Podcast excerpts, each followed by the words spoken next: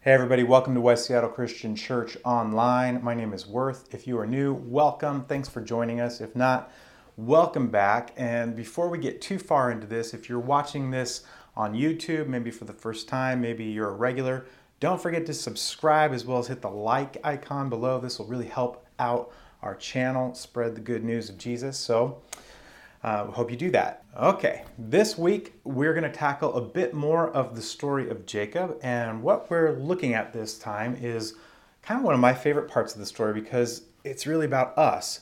We find ourselves in this story. It's it's for those of us who find ourselves stuck, kind of repeating the same patterns of behavior, the same kind of uh, bad thinking. But before we dive in, uh, I want to say something. As a pastor, I've run into this a lot, uh, so I want to introduce this story today by saying that when people come to chat with me about their stuff in their life, over time I've come to the conclusion that the majority of people don't really want to work on themselves or get well. And I know that can seem a bit depressing or strange, but experience tells me that this is the truth. And it makes me think of uh, many things in Scripture, but one interaction we find in John 5 in particular between Jesus and the lame man, where Jesus asks a really profound question, which is this do you want to get well? And a lot of people have come to me over the years to get pastoral advice for their life. And what I've come to the conclusion is, is they don't really want to get well. What they want is for me to justify why it's okay to stay broken. And we want to deny that piece of ourselves and be okay with it. But what I would suggest is that for many of us, the places in our lives where we keep wanting to perpetually maybe make the same poor choice over and over, there's a piece of that in you. That piece in you, God wants to use it and redeem it in you. That's the very thing that God wants to redeem. And so the goal of our growth in Christ is to love about ourselves what God loves about us as much as God loves it. And I think for many of us, the trick of spiritual growth isn't so much about understanding how much of a sinner we are, but it's about truly understanding how sacred we are, how, how holy you are. And this is the battle that we'll see Jacob face in this next story. That's what this has to do with in this next section of the story. He's about to have a confrontation with every bad choice he's made. And he's going to try to usurp and be crafty and manipulate once again. Working an angle is his modus operandi, but he won't be able to wriggle out of this one. He's going to have to own up to his mistakes and face them. So let's jump in. From Genesis chapter 32, verse 1, it says this Jacob also went on his way, and the angels of God met him. And when Jacob saw them, he said, This is the camp of God. So he named that place Mahanaim. Jacob sent messengers ahead of him to his brother Esau in the land of Seir, the country of Edom. Why did he do that? Well, because God has told him to go home where Esau is, and who the last time he saw him, when the last time it was he saw him, Esau was really serious about killing Jacob. So, verse 4, he instructed them, This is what you are to say to my lord Esau. Your servant Jacob says, I've been staying with Laban and have remained here till now. I have cattle and donkeys and sheep and goats, male and female servants. Now I'm sending this message to my Lord that I may find favor in your eyes. Well, why is Jacob saying he's got all this stuff? Well, it's because he's afraid. He's like, Here, take all my stuff so you won't hurt me. In other words, He's being crafty. He's working an angle because that's who Jacob is. And it's like he can't stop behaving this way. And here's the thing for us when it comes to our spiritual formation we all have something like Jacob does. And the goal is not to kind of defeat it or kill it, but to understand it and then figure out how to use it within the healthy boundaries and parameters that God has set up for our lives. And when you can do that, you can maximize its potential. And in Jacob's case, we're talking about his craftiness. I'm not talking about uh, obvious destructive behaviors that are antithesis to the way of life Jesus shows us. Those are obviously, we're not going to use those. But in Jacob's case, this craftiness, he could use this type of intelligence in a wonderful way for God's kingdom. But when he uses it for his own agenda and purposes, it quickly sours and it gets contorted and ugly. And this is the same way it is for us. We use something wonderful that God has gifted us with just for us. We keep it to ourselves. We're selfish with it. We think, why would God put this in me if not for my own benefit? But then we know we should also be using our giftedness and talents and experience and resources more effectively for God and His purposes, His kingdom. So sometimes when this realization happens, someone walks into my office or they call me on the phone and it goes something like this Look, I know I'm just a teacher, but I need a day off from kids. So is it okay if I don't work in the kids' ministry? Or my work has me so busy. Is it okay if I just come on Sunday and not be part of a kinfolk group? Or look, I'm really good at business and, I want to give my money, but I don't want to volunteer. Or just the opposite. I'm really good at hospitality, so I want to volunteer, but I don't want to give, or whatever it is. People even sometimes hate what God has put in them or wired them for because they can't reconcile how to use it for God's kingdom and for themselves, or to give it up for themselves and only do it for God's kingdom. It's just this mess, and, and people are trying to figure out a way to say it's okay. Well, verse 6 says, When the messengers returned to Jacob, they said, We went to your brother Esau, and now he's coming to meet you, and 400 men are with him.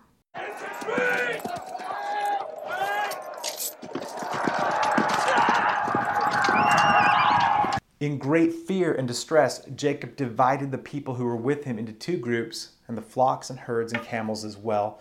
He thought, If Esau comes and attacks one group, the group that is left may escape. Well, this is pretty smart. And here's an observation I think most of us in this situation wouldn't do what he does. We'd probably dig in and prepare to defend ourselves if an army of 400 people is coming towards us. But what's really interesting about Jacob is he doesn't think uh, this way. In fact, he doesn't ever go to war with anybody in the stories. It's just not part of who he is. So verse 9 says, And then Jacob prayed, O God of my father Abraham, God of my father Isaac, Lord, you who said to me, Go back to your country and your relatives and I will make you prosper.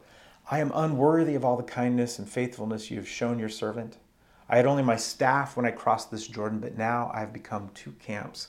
Save me, I pray, from the hand of my brother Esau, for I am afraid he will come and attack me, and also the mothers with their children. But you've said, I will surely make you prosper and will make your descendants like the sand of the sea, which cannot be counted.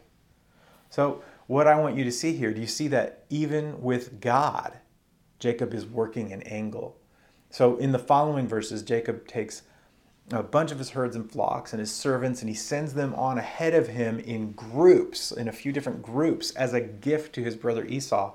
And then he spends his night in his camp. So he's basically giving up everything he's worked for in order to survive. He is a master at this kind of strategy and manipulation. I'm going to send all these groups before I come. And then we get to this really interesting part where Jacob wrestles with God, quote unquote.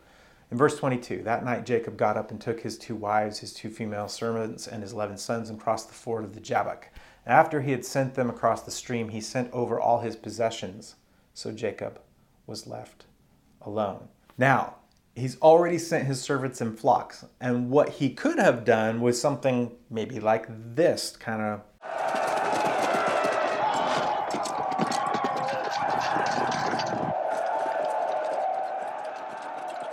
galvanize the, the forces and, and encourage them. But no. Now, now he's even willing to send his wives and sons ahead of him. What a yellow bellied, cowardly jerk. He takes everyone who is basically more vulnerable than him and uses them like a bargaining chip or a shield to protect himself this is who he is, using his craftiness for his own gains and selfish purposes. And then we see this and a man wrestled with him till daybreak. Now, it's revealed later on in the text that this man is God. And Burroughs off to Rio. Watch the single leg attack, builds up, shakes him off, attacks the. But this is incredible, really. We just watched, uh, I mean, for most of us, we just watched the Olympics in Japan. You get to see wrestlers go at it among other different sports, but I want to think about this for a minute because we're talking about wrestling. How long is your typical wrestling match? And it says here that Jacob wrestled with this man until daybreak, which means that he wrestled with him all night long. In other words, Jacob will work really hard to survive, tooth and nail. But really, what we see here is kind of a window that gives a view into why God would use a, a guy like this in the first place. Because Why would God, God use a guy like this? That's the question I keep asking. It's what we should all be asking. And ultimately, this is a guy who's willing to give everything for a cause that he believes in. The only problem is that right now, the only cause he believes in is himself. So, verse 25 When the man saw that he could not overpower him, he touched the socket of Jacob's hip, so that his hip was wrenched as he wrestled with the man. Then the man said, Let me go, for it is daybreak. But Jacob replied, I won't let you go unless you bless me. And why does he want a blessing? Well, hasn't he always been seeking out blessings and working an angle to get them? Yeah, yeah, he has. That's what he's always been doing. Think about it. This is God he's talking to. So if he gets a blessing, he's basically obligating God to make good on whatever he says. Verse 27 says, The man asked him, What is your name? Jacob, he answered. And then the man said, Your name will no longer be Jacob, but Israel, because you have struggled with God and with humans and have overcome. To which we're all kind of like, whoa, if you've been in the church for like 20 minutes, uh, you know, that's awesome. And some of you probably heard teachings about the significance of the power that's held within names for this culture uh, that long ago. So this is akin to Abram's name becoming Abraham, etc. In this case, Israel means wrestles with God, which is very interesting because that wrestling bit seems to be a prerequisite of the kind of people that God wants to use.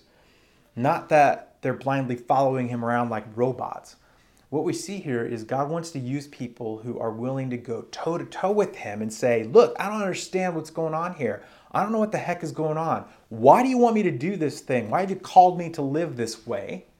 And they're willing to say all that, to stand up to God even. But then those people, even though they do that, they're faithful to what God wants to do anyway. And those are the kind of people that God wants to use. And this seems really, seems to be really, really important to God.